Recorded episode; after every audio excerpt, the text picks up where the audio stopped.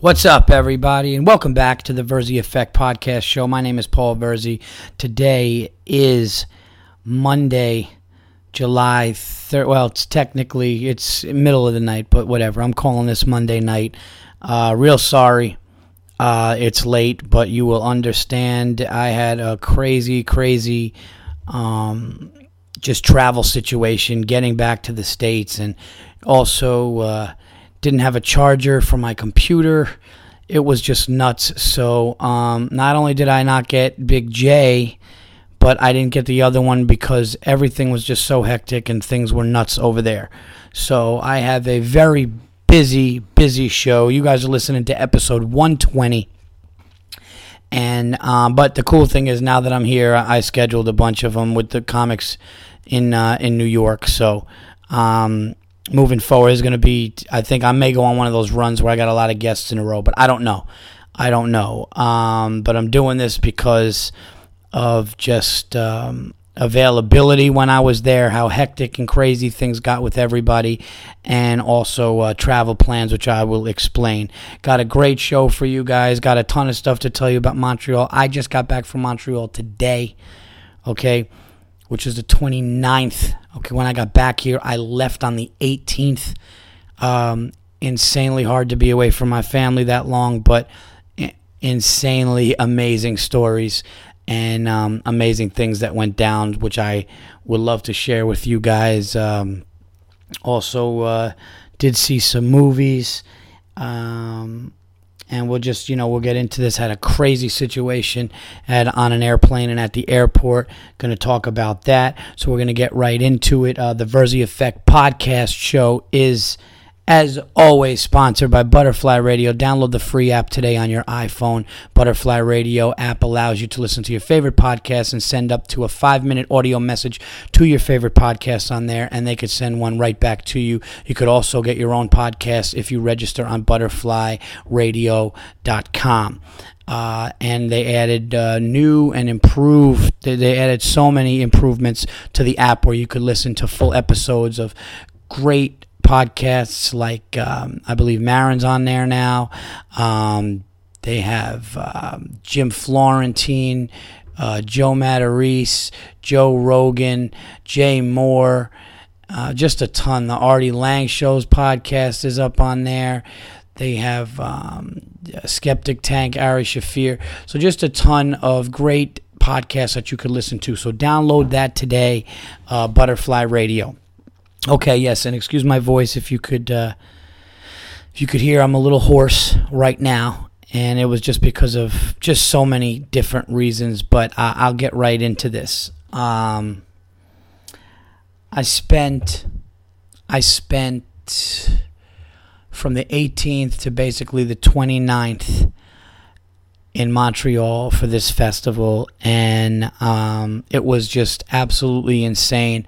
And I got to say, this is really a situation where I'm coming home from this comedy festival not as somebody saying, Yeah, I did Montreal and I was at the Montreal Comedy Festival.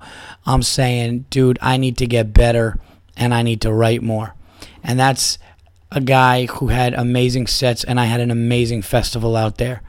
And, you know, I. Um, I don't know if I could have done better with what I did on stage everywhere I was and yet I still saw the lineups and I saw who was out there, and I was like, holy shit, you got to get better. Um, I was originally scheduled to do um, the relationship show, which was four dates at Club Soda, um, which is where they do the nasty shows, like 500 people. All the shows were um, all the shows were sold out there.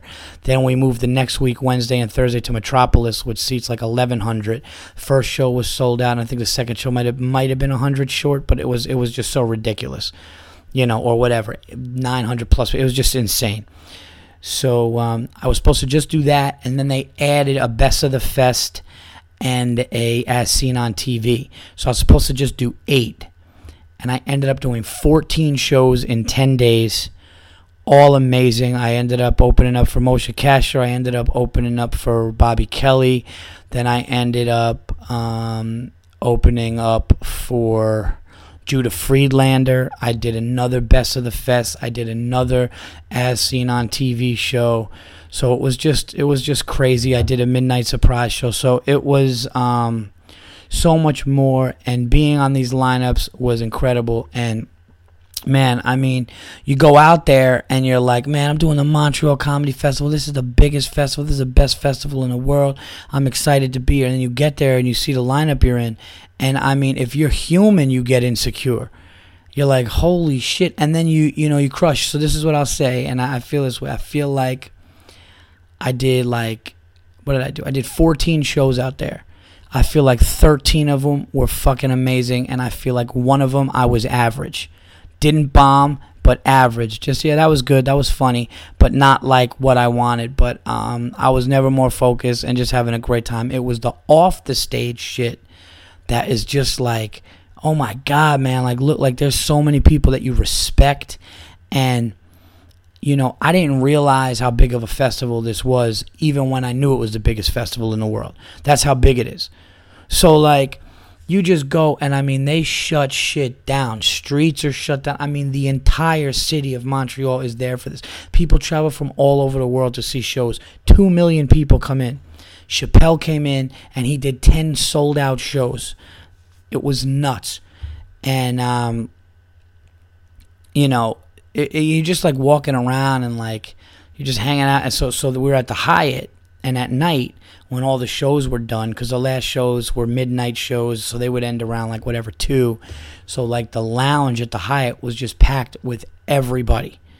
You know so like you just like i was like standing six feet from chappelle and you just see everyone dane cook there and, and, and seth meyers is walking in an elevator and you know during the day you just like see like all these people that is just and it's just crazy and it just put into perspective like holy shit man like forget what what the, a festival's going to do for your career. You know, I mean, that's like whatever. If something happens with that, great. Just the level of stand up you're at and the shows that these crowds are getting are fucking awesome.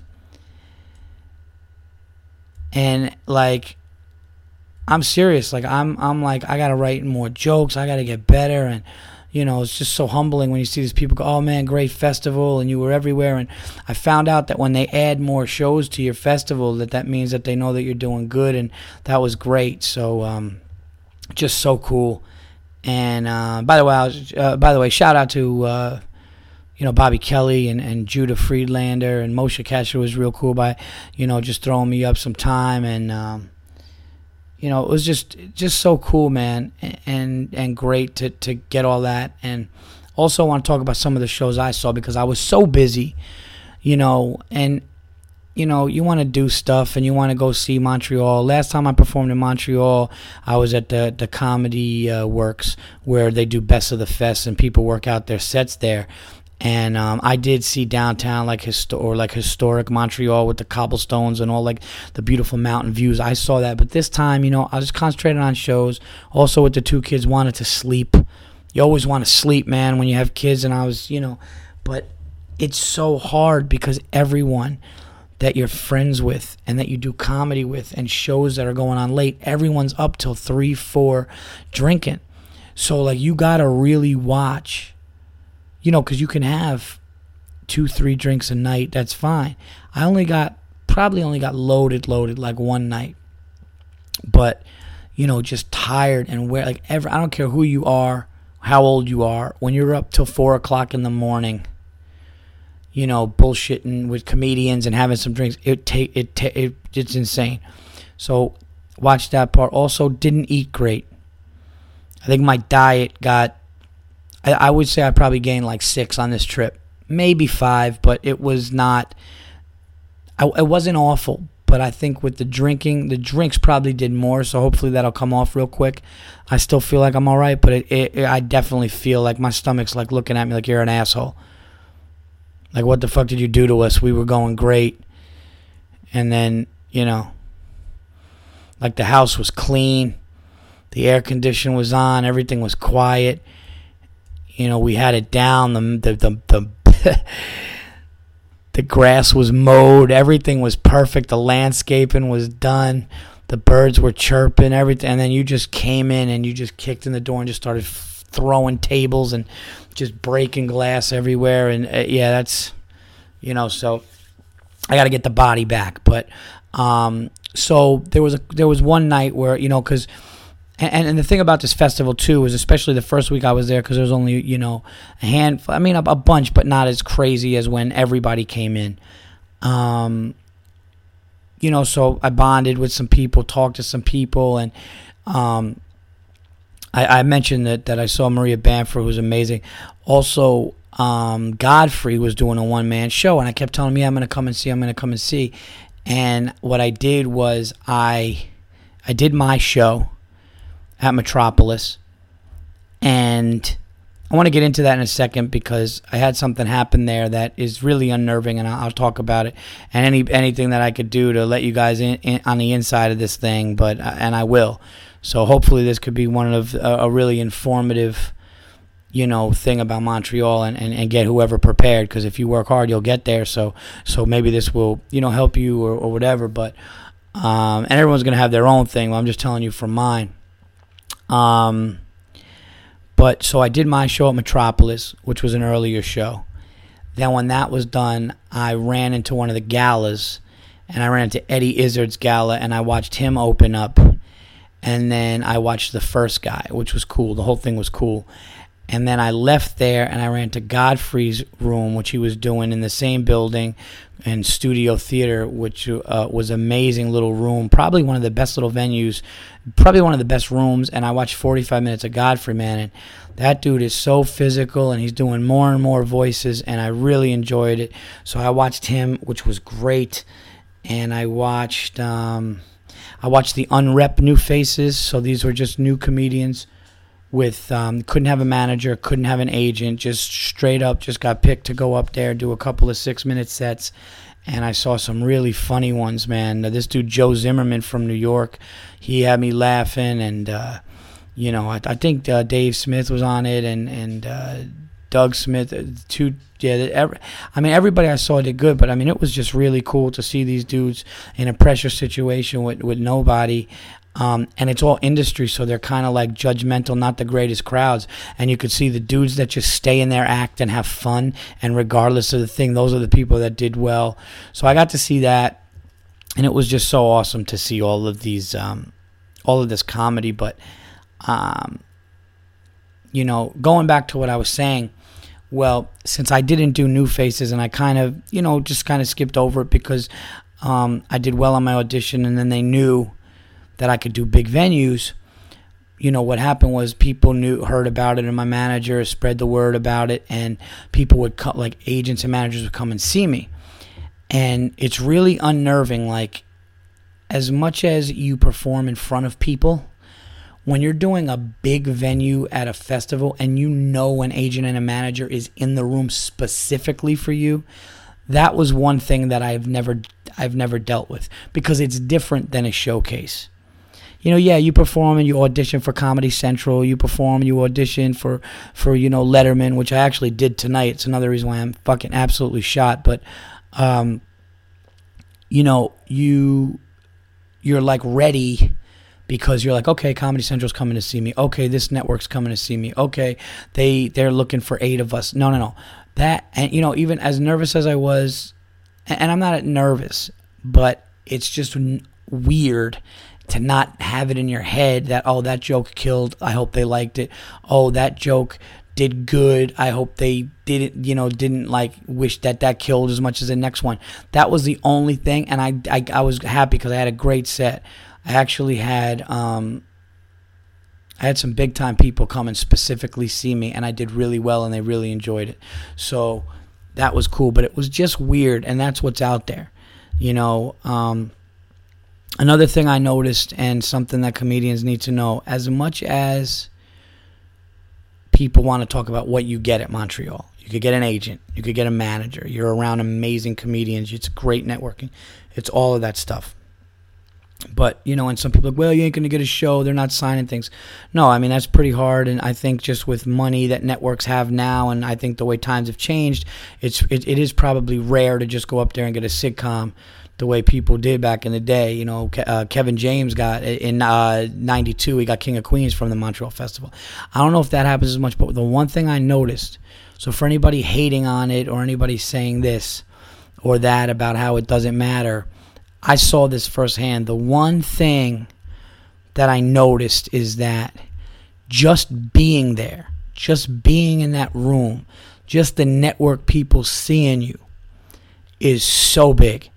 Like, it's just like, because everyone's there, everyone's got a name tag and a pass, and like, it's almost like everybody looks and there's almost like this different kind of, oh, like you got here, you broke through, and, and it's a good look. So I noticed, you know, I, I noticed that.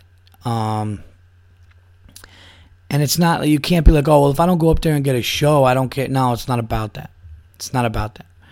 So, um, you know, and, and, and again, these lineups. Here's a lineup I did best of the fest, and it was awesome because it was packed out. The Comedy Works is basically Montreal's comedy cellar. So all comedians that do like big galas or TV shows, or just want to get up and do a set at the festival, but it's just the lineups are sick and the place is insane. Um, and it was packed out to the point where industry had like reserved things in the back, and they had to stand really like tight in the back. And um, I went up I went up early in the show. As a matter of fact, was it the host and then me? It was an awesome show, and I, I had a great set. But it was like me, Tom Papa, Pete Holmes, Jim Norton, Bert Kreischer, these, these some Canadian. It was just like monsters. Monsters. It was just like, and everybody leveled, and it was just like, holy shit that's the one thing. There's no like lull. There's no there's no like all right, like it's just the best. So that was that was something that I was like, man, like and it's so hard to not be insecure off stage. And honestly, it's it's cool because when you're a pro and you do it so long, you go on stage and like you're not not that you're like insecure like a little fucking. I'm not saying like that. I'm just saying like you're just like, dude, this is fucking, and this is awesome.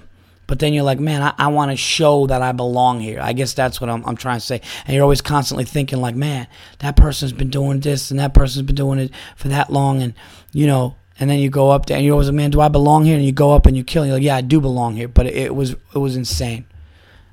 Um, and you know, and, and the and the the bonding and all that stuff. Now, what they do is on the Friday night the uh, the the Friday before it ends, they have the midnight like huge midnight party where it's like open bar hors d'oeuvres for everybody in the festival with a pass and on the list. And it's a funny or die party. So it was it's a funny or die midnight party. And like it was so cool because I'm sitting there and I, I, got to talk. Me and uh, Sebastian Maniscalco were just sitting there shooting the shit, and Pete Correale and DeRosa, and we were just all sitting there and we're just talking. And you know, you just look around and you're like, yeah, you know what? You kind of migrate to the people that you like and the people that you, you know, I mean, you got to play the game and, you know, agents will come up and sometimes comedians will introduce you to agents and you just be nice. But, um, I mean, I have really nothing bad to say. The only thing that I did that I like that I did, okay? And, um, but it was annoying as hell was and I can't mention names here, but uh, oh my god, it's a huge agency, but I can't even mention the agency's name because I, I, can't do that. But let's just say there's a big agency out there, big. Okay, I'll give you the hint, top three. So there you go. There's an agency out there, and you know, it really bothered me because it didn't bother me, but like even me and another agent from another agency were like laughing about it, and even they were like, "Yeah, that's a shitty thing," but it was kind of great. So I go over to the Comedy Nest to do As Seen on TV show. Gets packed out. Everybody knows it's a it's a festival show in the neighborhood. So I went out there and I was going like fifth or sixth in the lineup, and the person going seventh was represented by this agency who was in the crowd. Now, nobody was having a good set. Nobody was bombing, but nobody was just like the crowd was tight. And I went up, and after all these shows and opening for this one and that one, and doing these big relationship shows that were out there for so long, and being on stage, because like I said, I did, I did, uh, you know, 14 shows in 10 days. So by this time, I was probably doing like I don't know, I probably did like yeah, I was on like 12 or whatever. And I was just really comfortable and just believing in what I was doing on stage. And, and that's the thing, you're not doing a lot of minutes there. So you kind of know what works and you want to do well and you want to use what works. So I go on stage and I really start popping them to the point, and then I started smashing. I started to do really, really well. So this person who's represented by this agency, and this person is very nice. This has nothing to do with this person at all, the comic. So the comic goes on after me and struggled a little bit. I'm not gonna lie. I'm being completely real, 100% true, like I always am with you guys. And and it was a, it was a, a tight room then I popped them open, and I guess it went to a tight room again. And I don't think that I put that person in a position where it was easy to follow, to be 100% honest. Now, um, Matt Braunger was there. By the way, Matt Braunger is hilarious and cool as shit. If you guys don't know him, Matt Braunger's on Chelsea, uh, Chelsea lately a lot, but he was there, and he's standing on the side of the stage watching my whole set, and he's laughing his ass off. So cool and so supportive. Now this is part of the story because Matt Matt takes up part of the story.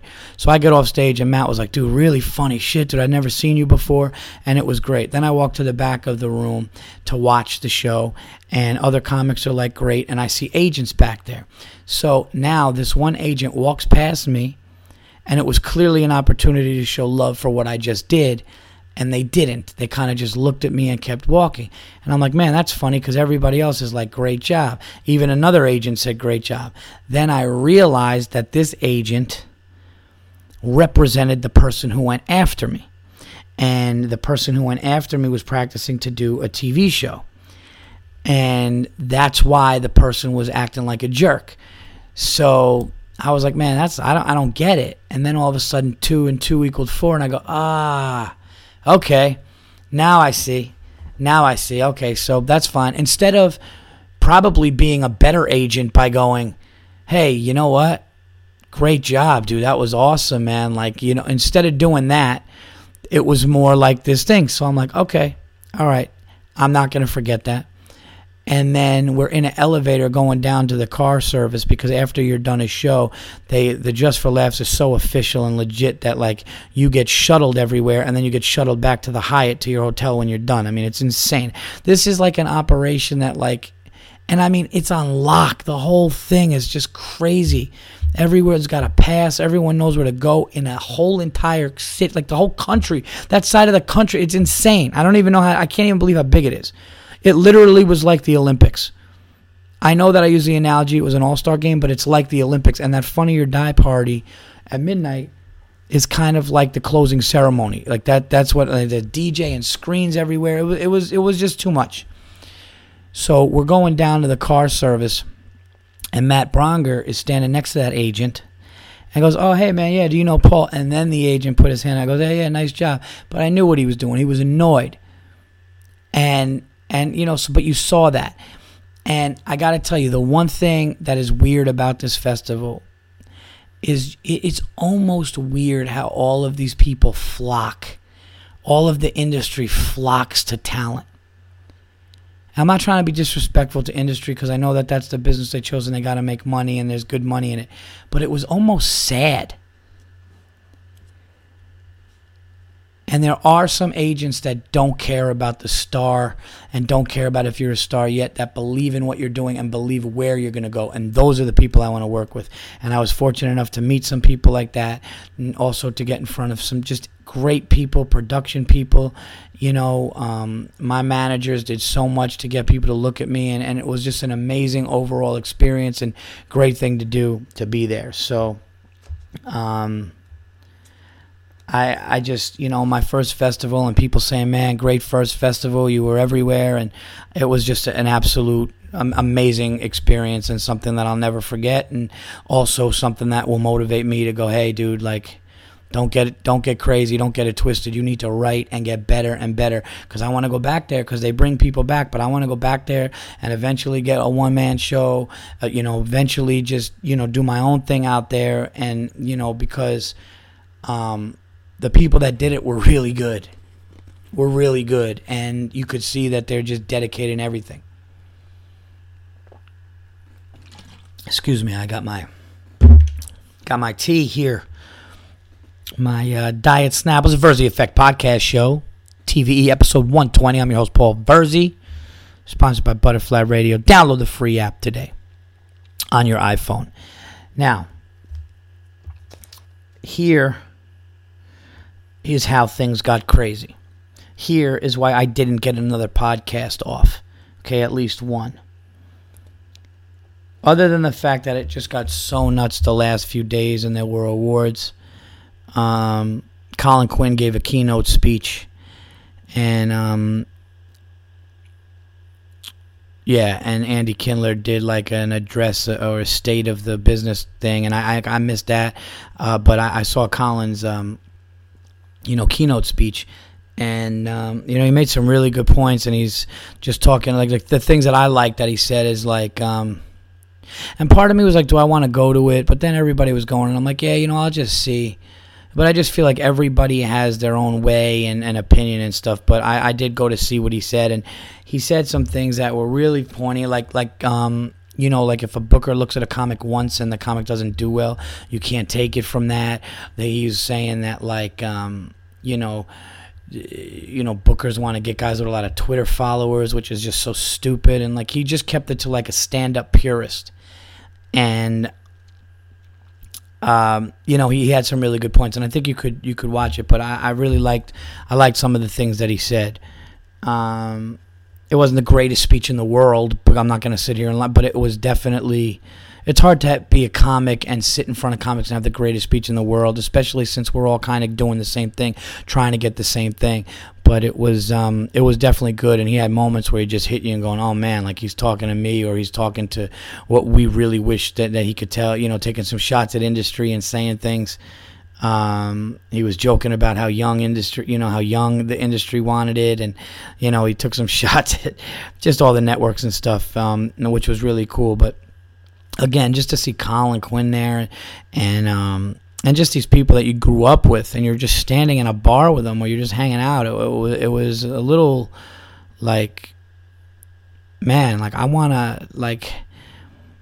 I don't know though. I had feelings like I had I had weird feelings, and I don't know if it came from insecurity or like just the fact that I was up every night till four and drinking. So maybe that made, you know, and like I said, not drinking a lot. Like someone was even like Verzi never leaves like staggered or you're never like you're always in control and it's like of course I am because this is business and I got to concentrate on the shows but even having two three drinks and going to bed at four o'clock in the morning after a while so I didn't know if that played a part of it but like I would watch things and I would see things and I would be like man like I want to I don't know like I, I don't know. There were just parts that I liked, and then there were weird parts. Like I didn't want to be in like the. I didn't want to get to a. I don't even feel like I want to get to a point where all the industry standing around you and wants to talk to you. I almost want to get to a point like like the one thing that happened which really stuck with me was Chappelle was in the lobby and uh, he was holding his son. He was actually with his wife and kids in the lobby one day. Um, and he's just standing there and he's, you know he's chilling out and he's just literally wearing like a black wife beater and a hat and he was just holding his son uh, i think it was his son or daughter and he's just standing there and like people were just watching him and they weren't really bothering him they were just watching him going oh there he is man he's doing a show tonight there he is and like i remember being like that's so much better you know, to just get so good that people like, yeah, I'm gonna go see a show, but I'm gonna leave him alone. than to be like in the thing and just have like one good set and have like the vulture circling you. And I remember feeling that way. And I was just like, that's the way to just get so good that people like, yeah, there's so and so, and he's like, you know, I'm just being honest, like, like you know, he's with his family, he's here, he's gonna kill, he's doing really well, and he, and uh, don't get me wrong, it's cool to have, you know, the the, the you know, like the other thing but I just felt like, man, like, you know, just being like that. And it just made me go, you know, man, you got to write. You got to go and write and dig deeper and just get to a point where people like, I got to see that guy. You know, eh, that's what I really, really was feeling. You know, to the point where like people that don't pay attention to you now are now wishing they could pay attention to you, but you're so big that they almost can't pay attention to you after either. That like in between phony shit is what I want to skip. And I saw a lot of things, and if this makes sense, I saw a lot of things that made me go, um, I see now why I am why why I am. I see how I'm a family man. I see that I like to go and do my work and get on stage, but then go away into the woods or into the suburbs and be with my family. Like, I see that because I don't like the whole the feeling that you get when you're just when you're out there and you got and you got to be good at it and you got to be able to network but like I'm just like I think that that's why I'm great with my managers that's why I can click with the industry that I did click with like the other managers out there and um, you know I mean I met some great people man um, great people great great managers great production company great agents that like are at my like you talk you could talk to them but the other shit, I'm not like the other shit is just like, man, that's all bullshit. And I could totally see why I'm doing the family thing, you know, and why I am who I am because I'm not, I'm not that way. Like I don't like that. Um, you know, I just want to do my thing, have fun, and get the fuck out of there. Is is really what I want to do. You know, and and some people just handle it awful, just getting fucking drunk and stupid and like yelling and you know, thing. It's it's just it's like handle your business, you stupid asshole. You know what I mean? Like don't don't you're out here like this is business. What are you going to be the funny guy that just people know they're stagger? Yeah, CBS is going to really want to fucking do a deal with you, knowing that right after you're done shooting for the season, there's a chance you're going to get a DWI or be puking in an elevator at some fucking Hyatt in New York with TMZ all over it and you screaming at them. It's so stupid, you know? Like, that's why people didn't look at, you know? And uh, somebody told me, they go, don't ever be the last person at a party, especially with industry and business there. Oh, I, I, I think I talked about the food trucks that they had, but if I didn't, I will reiterate it. Uh, they had food trucks up on the hill, and they had meatballs, classic meatballs. They had all these things. The meatloaf sandwich I talked about with the relish. They had all. They had dim sum. You just go up there and you eat, and it was awesome. All the fat comics were shoving donuts. I'm not going to mention their names. All the fat comics and fat industry people were eating these donuts. They had pistachio donuts, caramel donuts, and they were like pillows. They were huge. Um, it was just really just so hilarious to see people just drinking and eating like they were. F- it's just funny when you go away. When you go away, uh, you know, you, you watch people just act the way they act. And they're away from there. They're away from like they think they're away because they're not doing what they normally do at home. They're drinking beers during the day and they're just eating like shit. You know, it's just going to take a toll but it was great. I met some great people out there, and uh, you know, I, I, hope to go back to this festival, and I just want to get better and better. So um, I guess that's pretty much it for the actual festival. You know, uh, it ended last night. I think Whitney Cummings had a gala, and then Dave Chappelle did a midnight show. But Sunday it was kind of dead.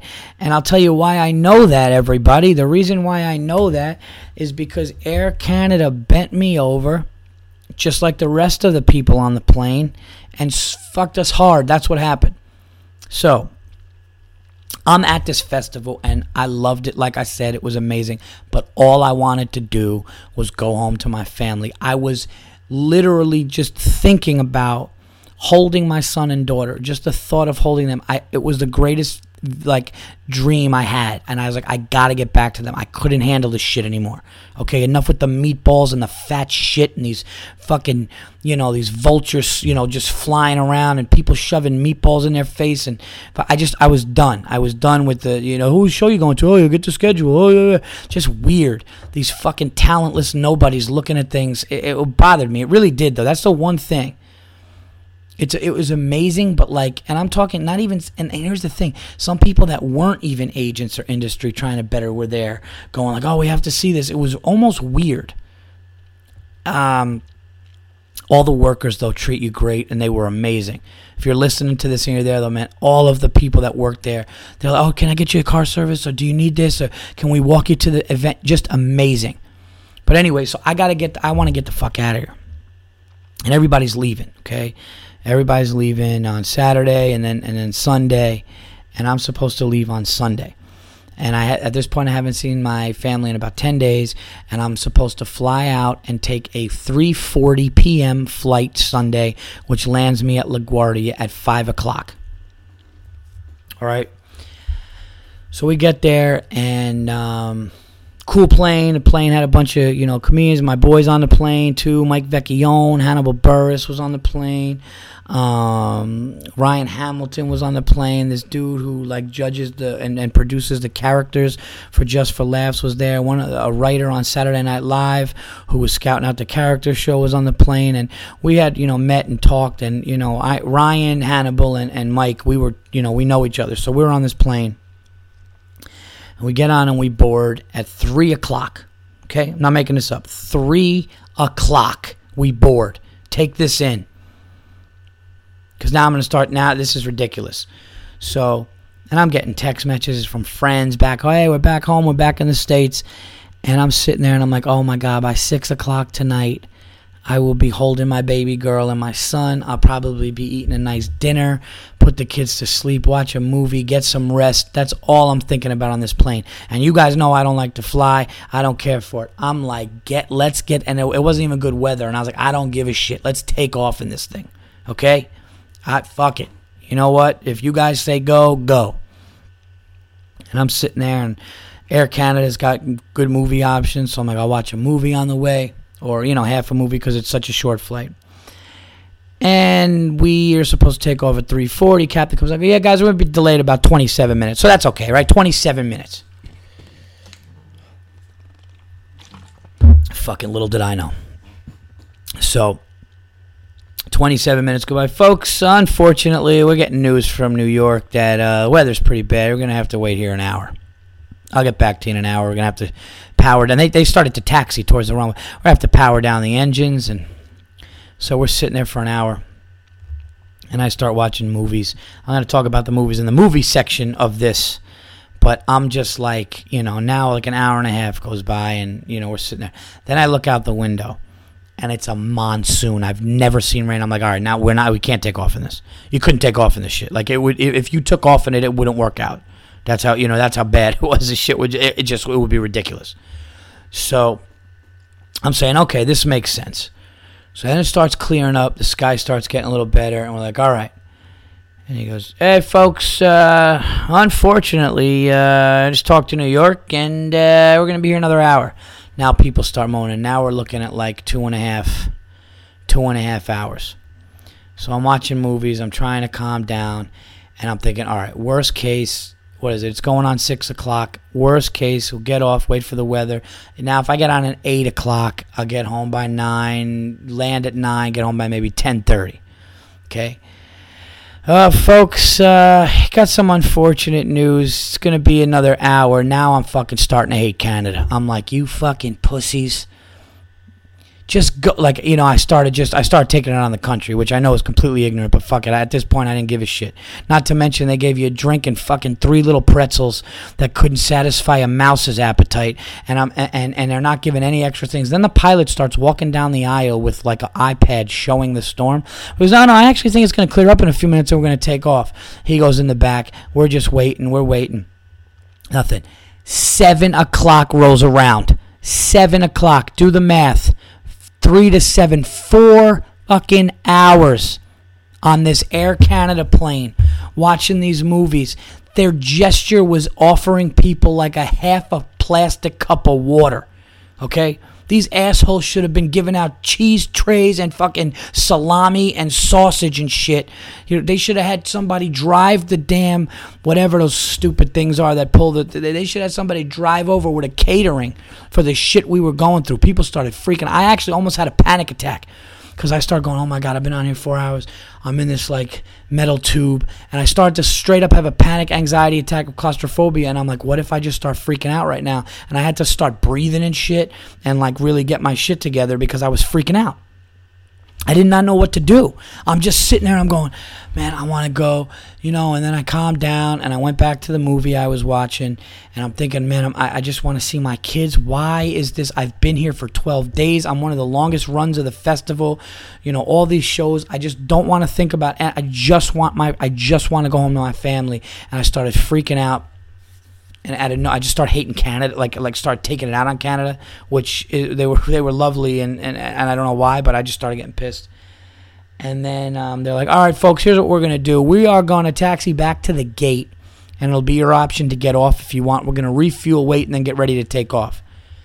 So we get to the gate, and people are like, "What do you mean get off? Like, are we gonna even be able to?" And the flight attendant goes, "No, no, no. We're gonna refuel and go. So I, I think you should stay on or whatever." And then five minutes later, folks, uh, we just been informed the flight's been canceled.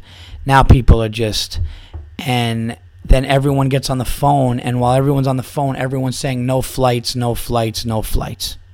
So then one group of people goes, no, there's a Delta flight going off right now, but it was full, and I think it did take off, which makes no sense because that was going to LaGuardia.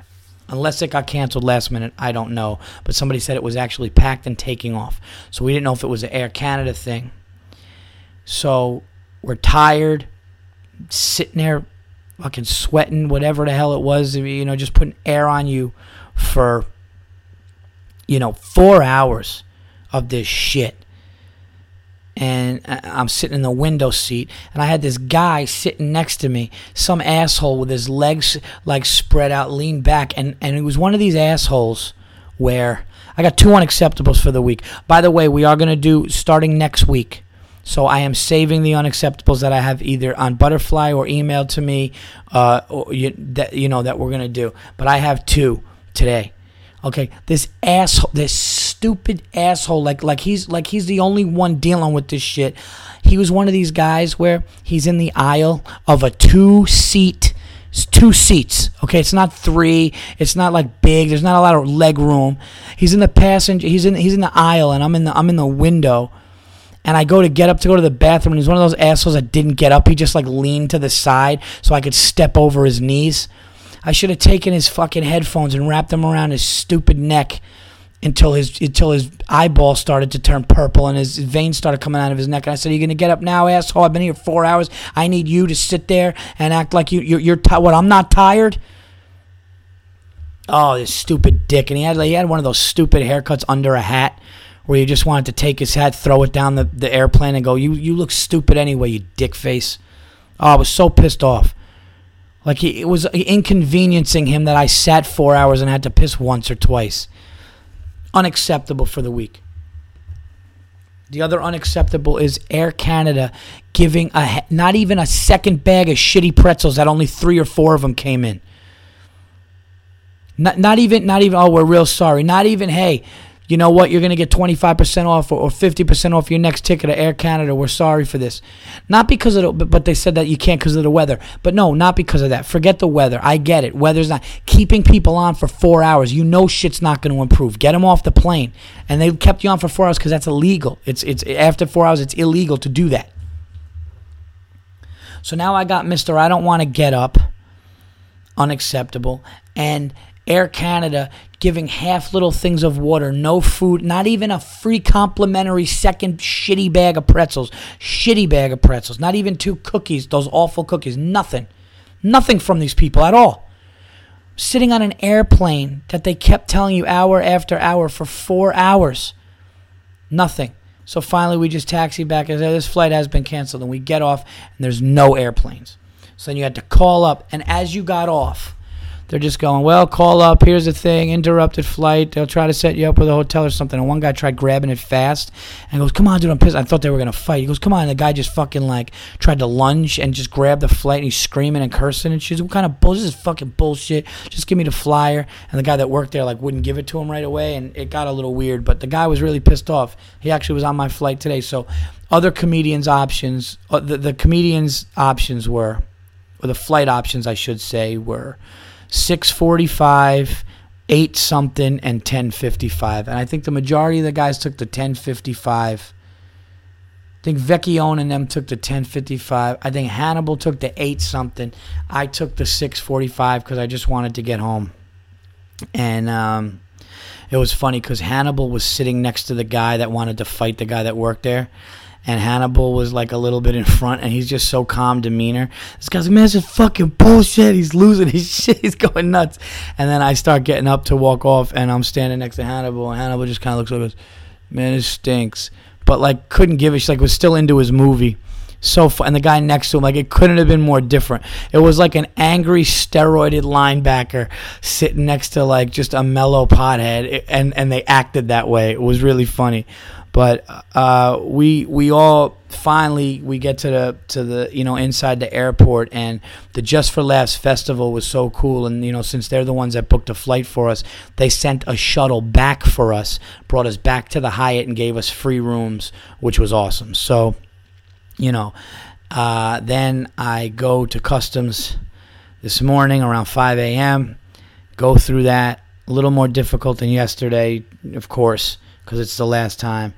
And um, then there were rumors about weather, which was freaking me out. But we did take off, and I landed in New York. Um, and that was it. Didn't see many comedians on the 640. Jim Norton was on the plane. Other than that, I didn't see anybody else. Um, you know, on that flight, I think you know they were like, "Listen, uh, you know, fucking, you got kids.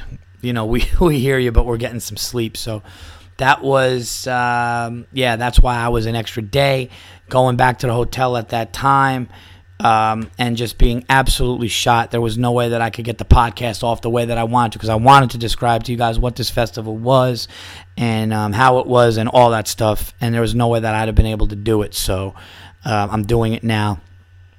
And I wanted to, I told my managers and I told everybody, I said, look, I said, here's the deal. Okay. I need time. I need two or three days. Okay, I've been without my kids. I've been on stage every, I mean, 14 shows in 10 days at the biggest festival in the world. I'm exhausted. Just, you know, I need a couple days of my kids tired. And then they're like, oh, Letterman, people want to see me again, which is great because they saw me once before. And then I got another audition for a network on Wednesday. So, listen, I'm not complaining. It's all amazing, but holy shit. So I probably shouldn't even be doing this damn podcast, but because I love the Virzi effect, listeners, see, this is what I do for you. Okay? You guys need it. I told you it would be out by Monday. I know by the time you get it, it's Tuesday, but I had to do this for you guys. I wanted you guys to, I don't want to leave you guys hanging too long. Another thing that sucks when you go to that country is the phone situation. I didn't know what if I was roaming, airplane mode, data on, data off. All these nerdy, techie people were like, "Oh yeah, you got go to settings. Like I don't know that shit. I just I don't know. Uh, you know, I, I I check my Twitter. I check you know occasionally I check my Facebook. The fuck. Now, um, yeah. So that's that was that that was pretty much it, and I'm finally home, and I cannot tell you enough how it felt to get off that plane in New York and just look around and go, "Oh my god," and see my phone just go to normal. I just my phone should have my phone might as well have just said, "Not fucked up and weird anymore. We're back." That's what the iPhone should have said. It was it, was awesome. But it didn't end there, everybody. It didn't end there. Because I get to LaGuardia and my wife and kids can't get me that early because she would have had to leave.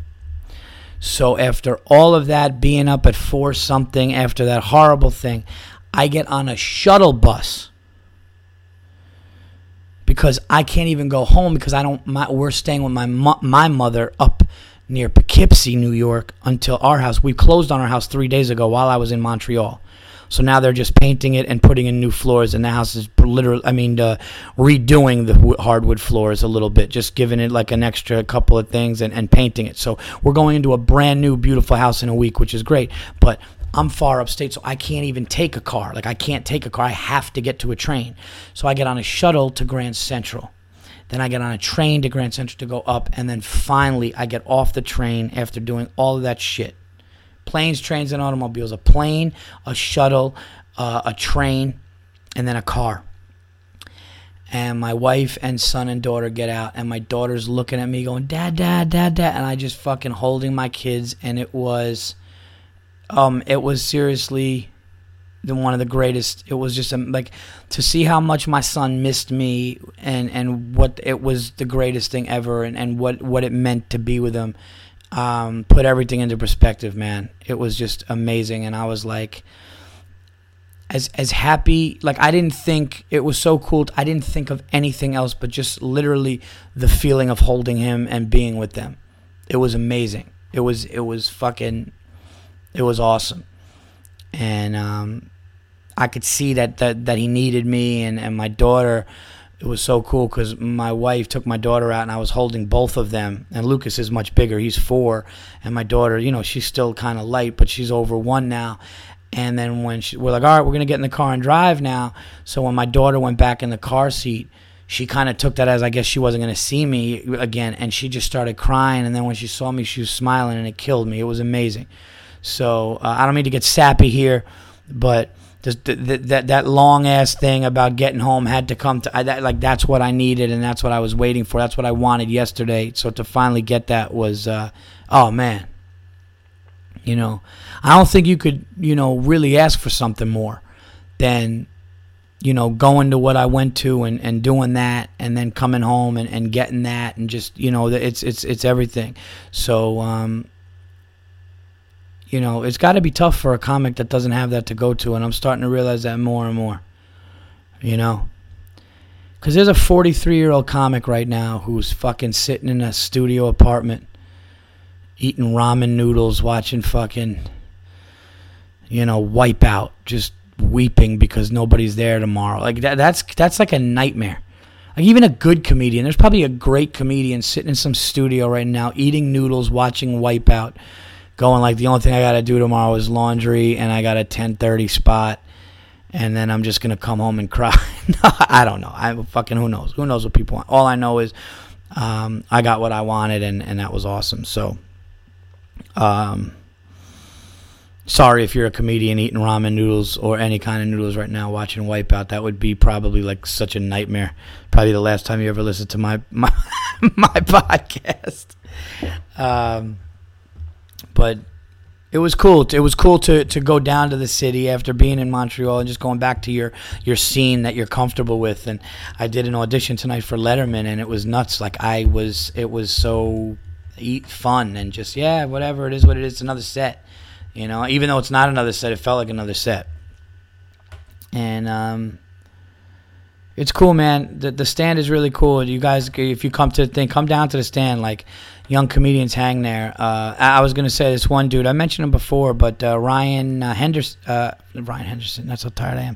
Sorry, Ryan Hernandez uh, was a is a young comic from California, and he moved and he did it. Like he's just like fuck it, man. I'm getting funny, and I want to come out here, and like that's what you got to do. And like it's cool. Like the stand like just lets those dudes chill and watch shows and stuff, and you know. But um, had a good time in my home club, uh, you know, doing that damn thing.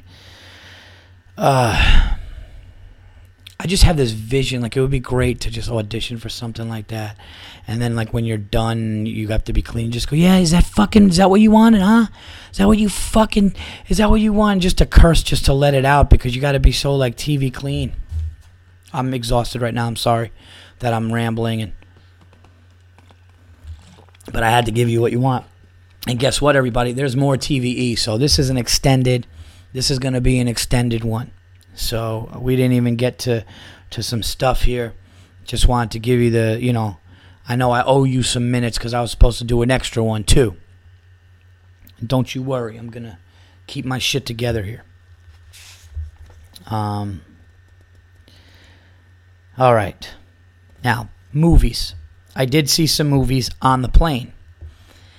I saw 42 the Jackie Robinson movie, which I did not see in theaters, obviously, and I watched it on the plane because Lord knows we had the time.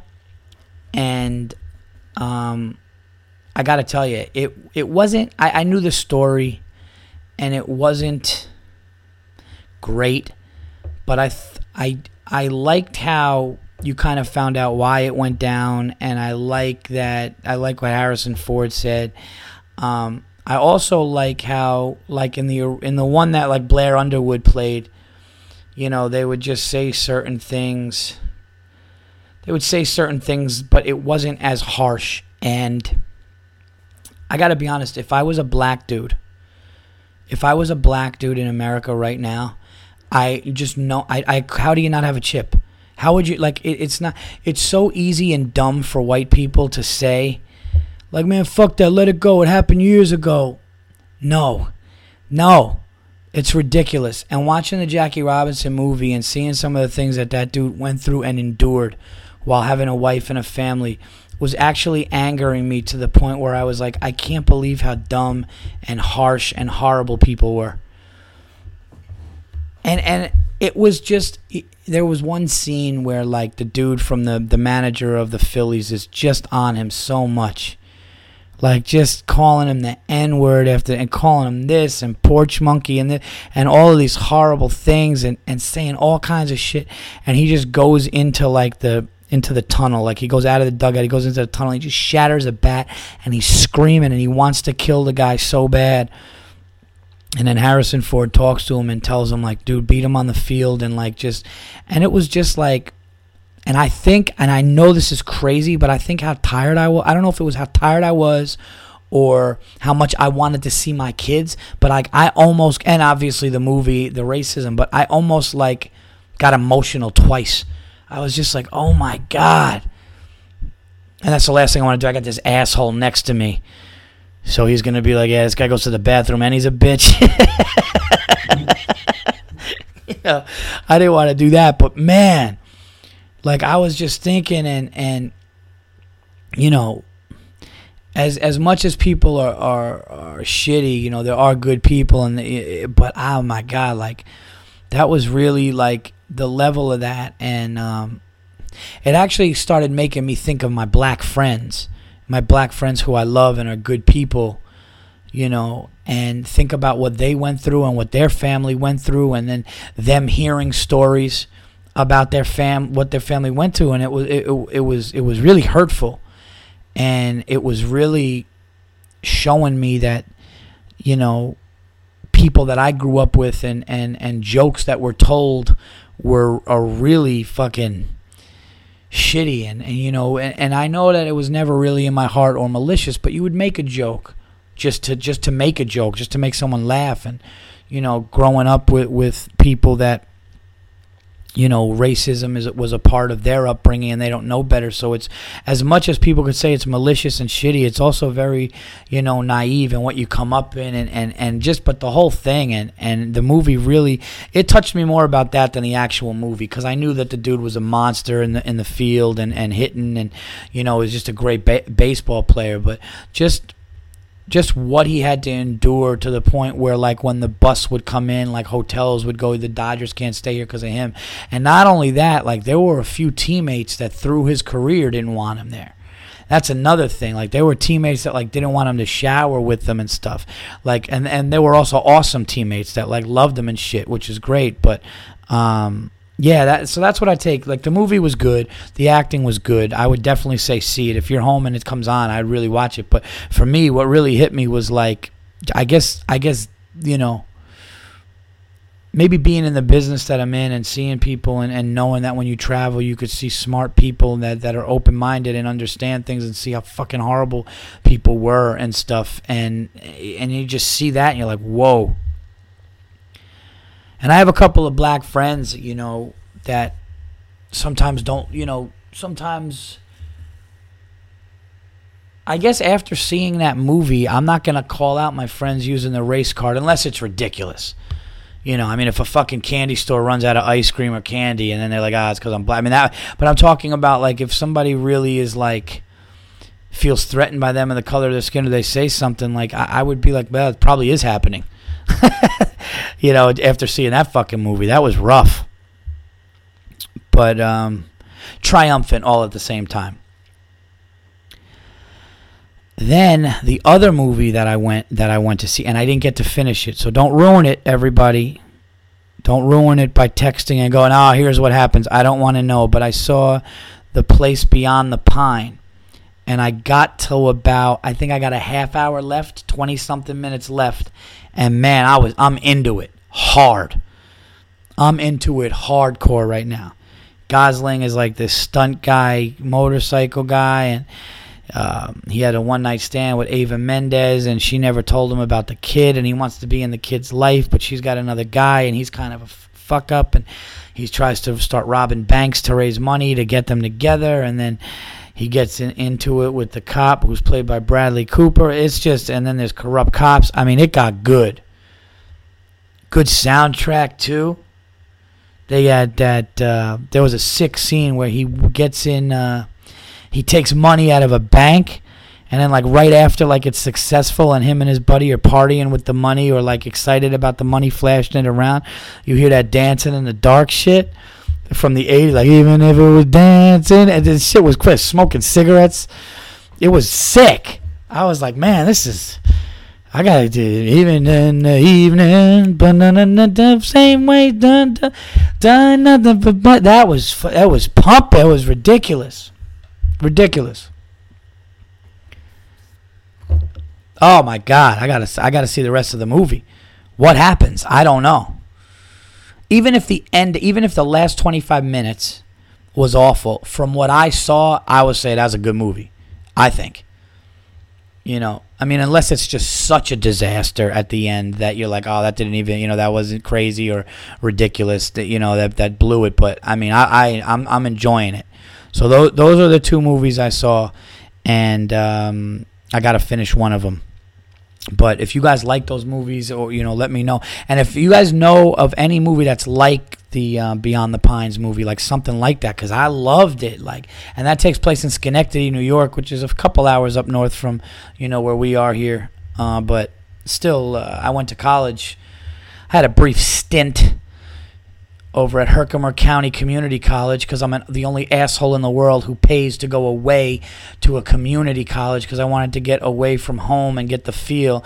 And instead, I just partied and fucking had a nervous breakdown uh, and, and lost my shit because all I was doing was drinking and partying until three in the morning. Then I came home and actually started doing good here in college and then realized, you know what, I don't want to hear a professor talk anymore, so I'm going to do stand up. But Schenectady was near there.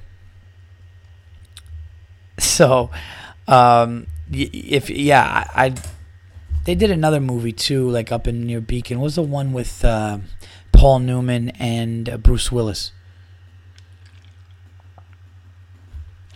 What was that one called? Shit. Anyway, I don't know Schenectady where I could pick stuff out. The one with Paul Newman and Bruce Willis, like you could see, like they were in certain places. So yeah, I, I uh, Place Beyond the Pines, and I mean I know it's Ryan Gosling with blonde hair and like a knife teardrop tattoo. I know. Don't don't get don't let that you know. Don't judge it by the the cover of the DVD because it, it, it could look kind of corny. Like uh, there's this pretty boy Gosling dressed in tattoos. Uh, this is gonna be weird, but no, it was it was pretty good. I wake up in the evening. Who who sings that song? I know. Fuck. I'm like into this podcast. I'm having fun talking, but I am tired, so I'm like I might be. All right. I I've been so out of it with sports that I came home and I didn't realize that Alfonso Soriano was back on the Yankees. They were like, "Yeah, Alfonso Soriano's ninth inning run makes the Yankees win," and I'm like, "That guy's not on the Cubs anymore." That's how A, not into baseball I am anymore, and B, how long I've been out of the country. Because if I was home, I would have watched Sports Center and at least known that, or at least seen it on some kind of headline. So this has been a whirlwind month, you know, going away to my wife's family for the fourth, and then coming home, and then opening for Burr in New England, and then going to Montreal for damn near half half the month all while you know trying to move. And then next week we got to move. It's been crazy people. Uh, and my mom can't help watching the kids tomorrow because my mom had surgery today. Uh, not bad not big surgery. She had something some little minor thing done but she's out of commission for a while so um, the longer I talk, the dumber this is because I'm going to have two little ones in the next, let's see, six hours, going crazy, freaking out, asking for me. In, uh, I'm just trying to think. Yeah, I'm pretty excited that the next house that I'm going into, like the next place when we go with our fans, is going to be our nice big house in the country. It's going to be, that's it. That's it. Get up in the country. Got to have a little little get together. All right, what else do we got going on here? What else do we have going on? I don't know, man. It's just good to be back. It's good to be back talking to you guys. Get this up. I'm going to get this up right after I do this so you guys can listen to this tomorrow. And uh, wake up in. Uh, you should actually download that song and listen to it right after listening to this podcast. I think it would be a great. I almost wish I can pay for you to download it, the dollar, but I don't know how to. I'm not. I'm not. Fucking, I don't know even know how to do that. There's some nerd out there like if you um, actually contact iTunes and your listeners and have them hook that up, they'll be able to. It's like shut up.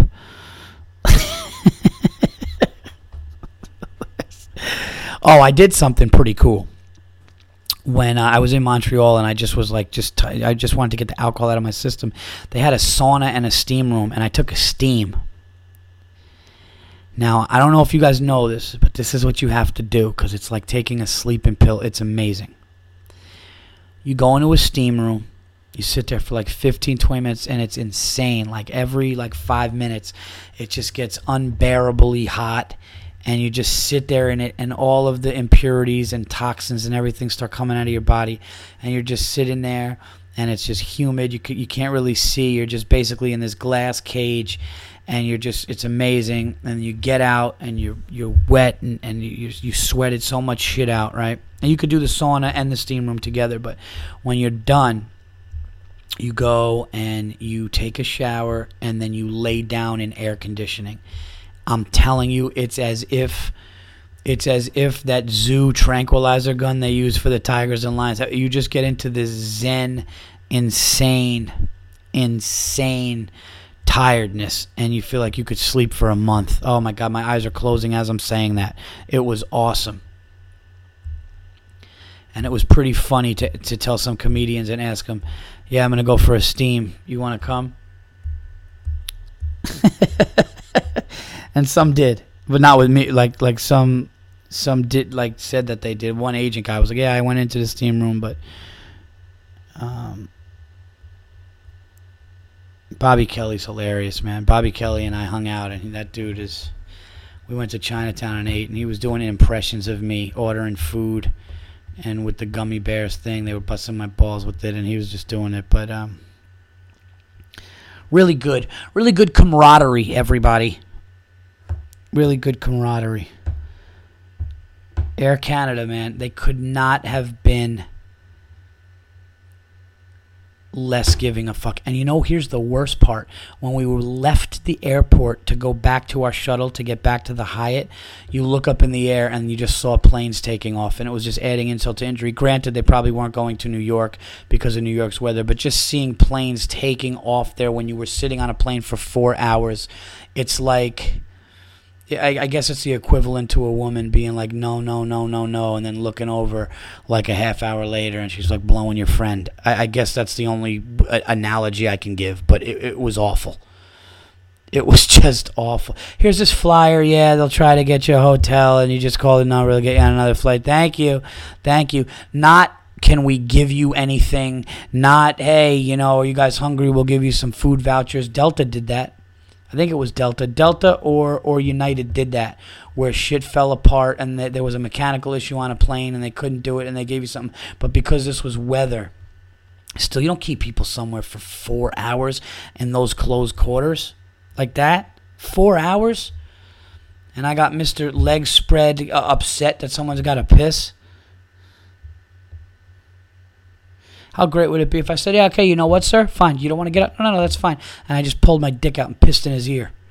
I'd probably get arrested, and that would probably end the trip really bad, but at least I went to the festival first. I just can't believe they did that. It, it was just so silly. It, it was just give something. Give something. But they did give free movies, which was already free, so they gave nothing. Fuck Air Canada. Okay, everybody, uh, let's do some plugs here. What do I got? Here's what I got. Nothing right now.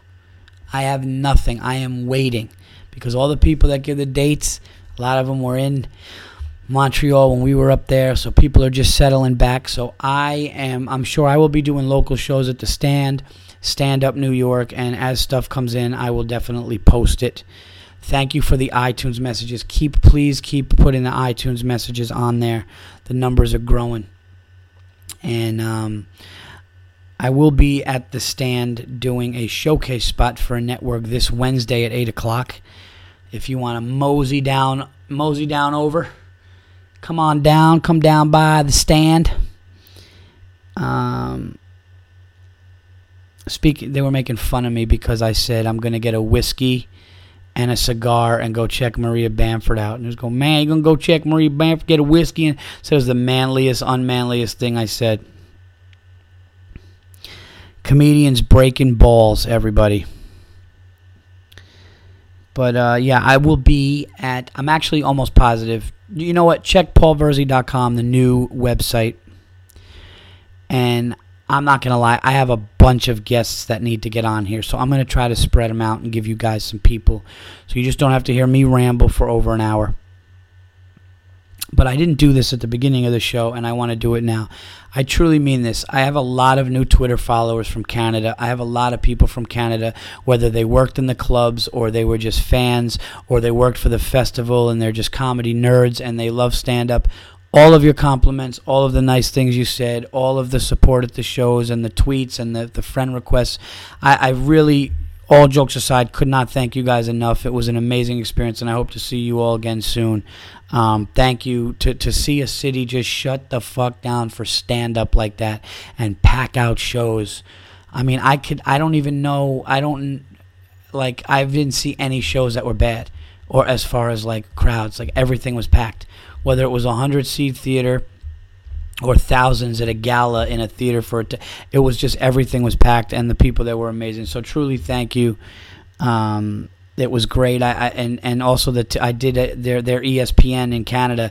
I did their um, I did an amazing interview with uh, Danielle uh, from TSN. Thank you. She was awesome. She she was. Um, she interviewed me at the date night show, the relationship show, and said it was too short, wanted to do more. Also, uh, did some press with uh, Laugh Button. So, you know, thank those guys, just everybody, man, and, and the whole thing. You know, it, it's uh, truly uh, too almost too much. So, so thank you, and please, like I said, go follow me on Twitter at Paul Virzi. That's V I R Z I.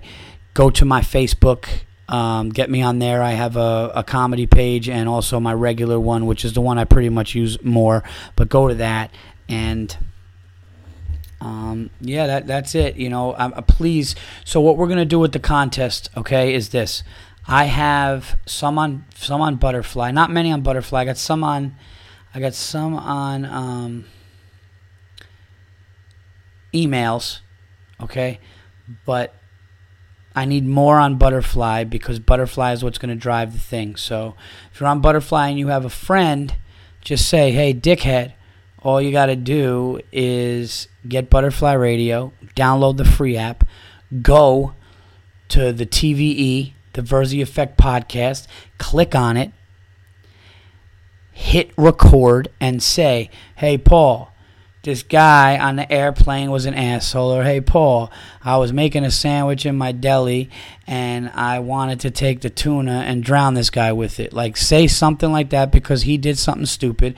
If it's funny and really something annoying you can get yourself a prize. We're going to do you know either a cash prize or you know it all depends on the flood that we get. So here's what we're going to do and this is going on next week and we will be back to the weekend, regularly scheduled. I'm in the country, and that's what I'm going to do. So, whoever you know is funny and everything like that, obviously I'm going to pick because it's my show, and uh, and that's it. You know, either movie tickets or cash. But It all depends on who does it. So please send people over to Butterfly Radio, download the app, and we will see what happens. We will see. You know what happens that way. So uh, let's try to get some traffic to that and do it. All right? I think that's a good deal. That means you're listening, and that means you're getting pissed off about things, and the people need to be called out on it. And I got some funny ones already. And don't be vague either. Don't be like, hey, Paul, yeah, you know when the pizza comes and it's not hot enough? Like that, you don't, like, I mean, that's, I'll listen to that, but don't be like, you know, don't you hate it when your favorite store closes at 10 o'clock? It's unacceptable. No, don't do that. don't do that. And I found out some comedian was telling me that he he ran into some fans of mine in Chicago. I guess my name is getting out in Chicago. I got to go out to Chicago. Thank you, Chicago people. One of my favorite comedians is from Chicago, Sebastian Maniscalco. Talking to that guy at the Funny or Die party was fucking. That guy just talk and say anything. That guy could say anything. That guy could say the sentence. So I'm walking down the street and I laugh. Hilarious. But uh, yeah, so I should come up with another game too. Like I, am going to try to come. We're, we're going to come up with something. We're going to come up with something. But for now, unacceptable. I want to give you guys unacceptable. So get to it. How hard is it to just get on an app and do that? I don't understand. Like I'm just saying, if you listen, if you mm-hmm. listen to the show, if you're listening, if you are a regular listener of the Virzi Effect podcast, I don't understand. If and you have an iPhone, I don't. I truly don't understand how you're just like what. I'm uh, fine. It's gonna take. Listen, do it now while you're listening to this. Just grab it and do it. I, I really don't get it. And I know it sounds like my sponsor has a gun to my head right now, which they don't. Although the visual of that would be hilarious. Visual. Uh, all right, everybody. You know, and I know that if I take this any further, I'm borderline faking it. And I don't want to do that to you because you guys deserve better than that. So I will end with this. You guys are the shit. I'm going to have some guests on. I want to make you a part of this contest. And um, we're going to keep it moving, man. We're going to keep this thing moving. Please send the fucking comments. I'm going to check them right now. And by the way, thank you guys who are on there, man. Thank you guys who listen regularly. Jeff K, man, from Arizona, you're the shit, dude. Uh, what it was a David Stein from um, Hey My Man podcast, and uh, you know Nick P and fucking that dude Cameron and fucking Dan and who else? There's a bunch of you guys that are awesome, man. This dude Willie. There's a couple of people. Uh, I also got. Um, I also got some messages from people. That's the thing. I'm thinking that when I get messages, or if somebody says something like, "Hey, say this on your podcast," I'm thinking that you guys don't have um, the iPhone. Which I mean, I'm not gonna say we'll go get an iPhone so you can get. I'm not gonna say that, but there's got to be more of you. Is all I'm saying. You know. Plus, I can't believe that what that, that announcement today about the iPhone six how crazy is that? That they're like they're skipping the 5S, they're going right to the 6, and it's going to be ready August 25th, and it's like thin and insane. Look, I'm just kidding. Some of you nerds just came in your pants. I'm kidding. You freaking nerds. One, somebody probably just clicked off as soon as I said that and ran to the computer, banged their head, started crying like they just saw Michael Jackson, and then realized I was lying, and now I lost a listener people got to calm down with this shit, man. It's just a phone, you know. But uh, that's it. So go to paulvirzi.com for the um for the you know for the new dates and and please do all that shit. All right, everybody, you guys are awesome and um glad to share all this stuff with you. Glad to share a big story, a big moment in my career with you guys. And uh, hopefully, there's many, many more to come. So keep listening, spread the word, download the shit. I will talk to you guys um, soon. Take care.